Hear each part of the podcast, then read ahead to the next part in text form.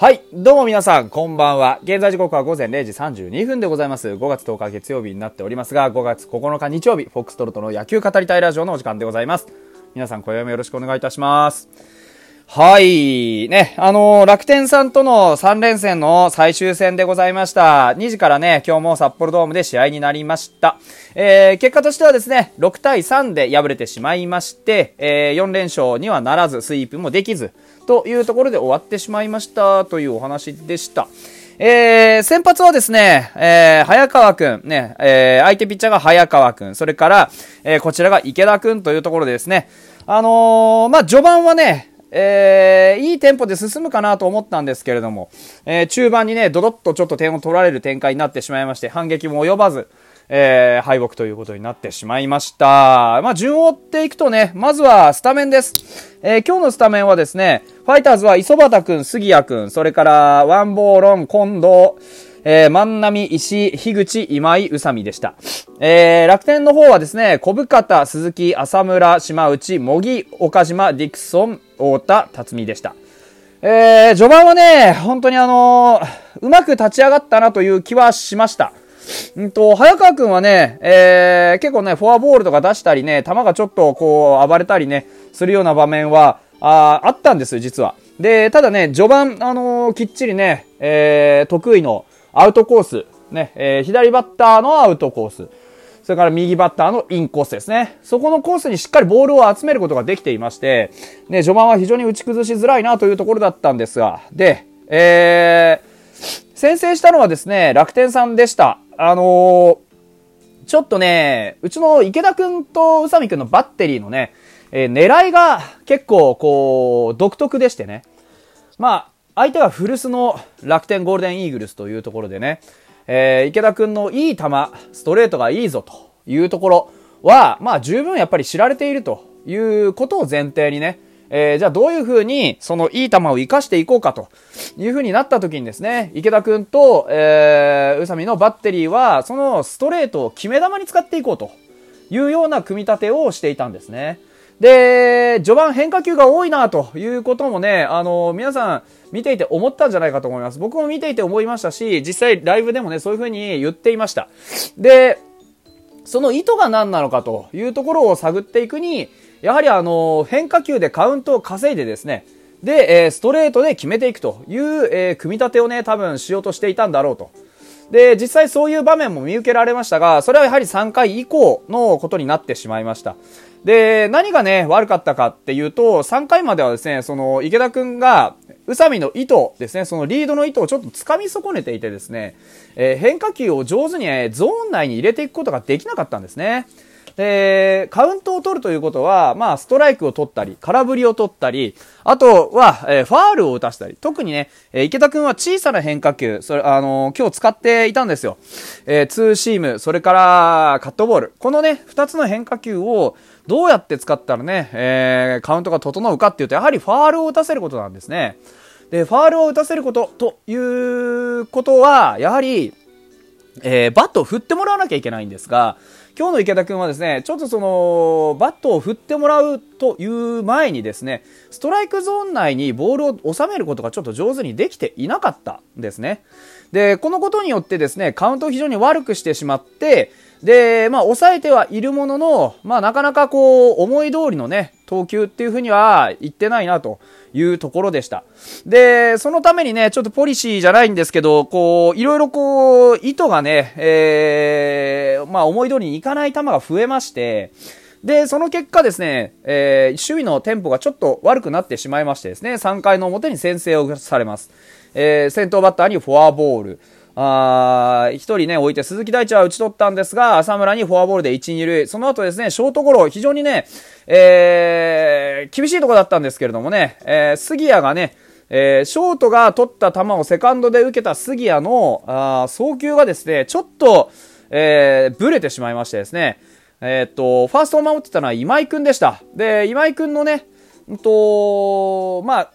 抑えるところまでは良かったんですね。えーボールがちょっとそれた、足も離れた。で、ファーストはセーフになった。ここまでは良かったんですけど、この後のプレーですね、まあ、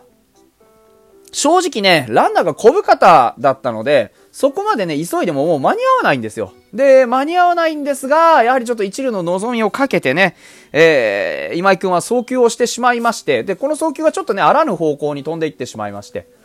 で、え、エラーの間に1点というところになってしまいましたというところです。で、このこと自体はですね、池田くんの、まあ、メンタル的な面ではちょっとしまったなっていう感じはあったと思うんですが、まあ、後続はしっかり断ち切ることができました。で、4回の裏です。こちらね、今度は得点です。えー、杉谷がね、空振り先頭バッターしたんですけれども、ワンボーロンがライトへツーベースを放ち、また当たってるんですよ、ワンボーロンがね。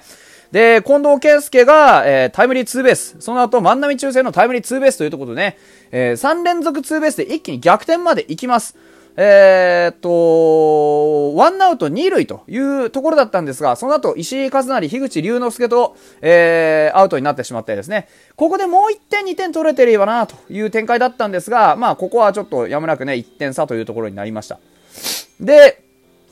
5回ですね。あのー、もうだいぶね、あの、4回の表の時点で、えー、池田くんの投球のスタイルっていうのが、まあ、ようやくこう、バッテリー間でしっかり共有できるようになりましてですね、えー、変化球をゾーンの中に入れて、で、カウントを稼ぎ、ストレートでとどめを刺していくというスタイルになりかけてたんですが、辰巳のね、先頭の辰巳の2球目です。えー、スライダーをね、えー、うまく、こう、ね、昨日の近藤のホームランまで、ホームランのようなね、えー、感じで打たれてしまいましてですね、それで、えー、同点というところまで持っていかれてしましまいました。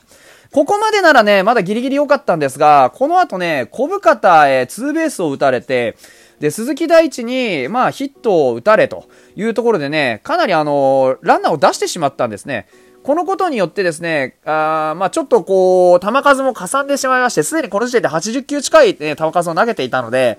ちょっとね、あの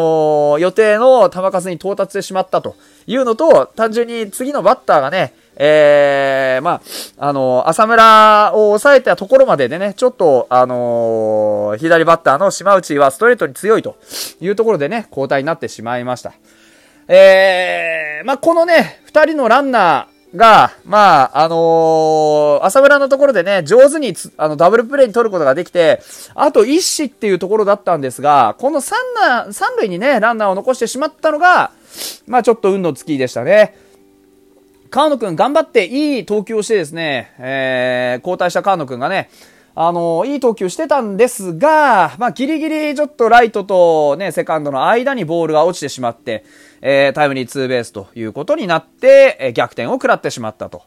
で、もうこの後はですね、えー、川野くんも非常にギリギリ粘られましてですね、ヒットを打たれたり、デッドボールを与えたりしながらだったんですが、ディクソンを空振りに取って、えー、ここは切り抜けました。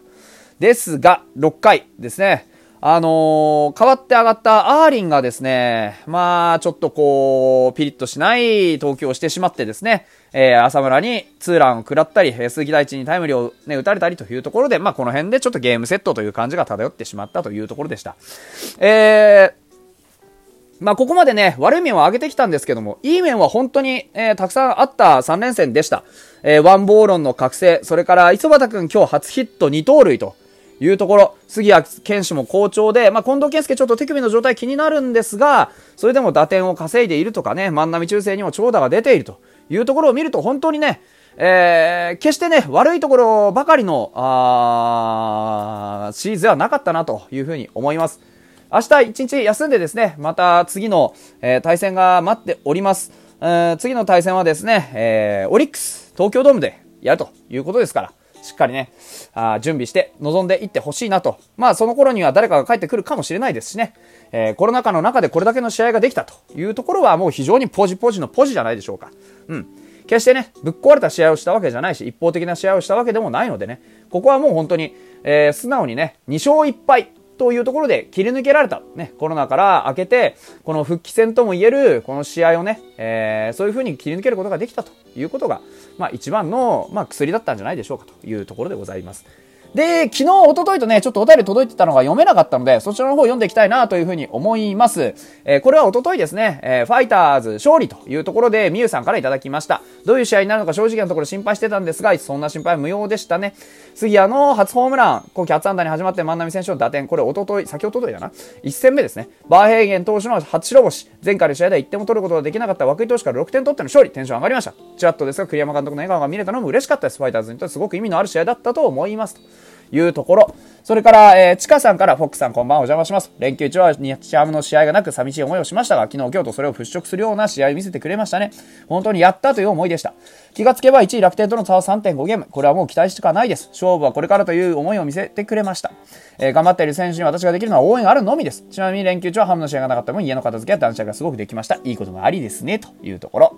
えー、それから、ライブをやってたところについて、マイオンさんからですね、えー、ライブ一緒に見たかった、仕事分帰ろうというところでね、えー、帰って試合見てまた、またまた幸せな気持ちになりました。これ昨日ですね、今日も勝った、嬉しい。明日もみんな頑張って、池田くん頑張れというところで、昨日のお便りですね、貯金額すでに諭吉超えてきましたと。いい貯金してますね、惜しい貯金ね。はい。というところでいろんなね、お便りをいただいております。本当にね、あの、勝利のお便りは非常にあの、皆さんのね、嬉しい思いというのが伝わってきます。えー、僕もね、なるべくそういう勝利のね、あの、シーンをお伝えできればなと思っているんですが、うん。あのー、一戦目がね、本当にファイターズにとって意味のある試合だったと思いますというお手紙もありましたが、ね、コロナの中でこういう試合ができたというところ、まあね、うちに感染者が出ながら、そして、えー、本当の意味のね、スタメンっていうのがね、こう、いないながら、すごくいい試合をね、チーム全体で、えー、掴み取ることができたというのは、まあ、今後につながってくる勝利だったと思います。えー、いい試合ができる力はみんなにある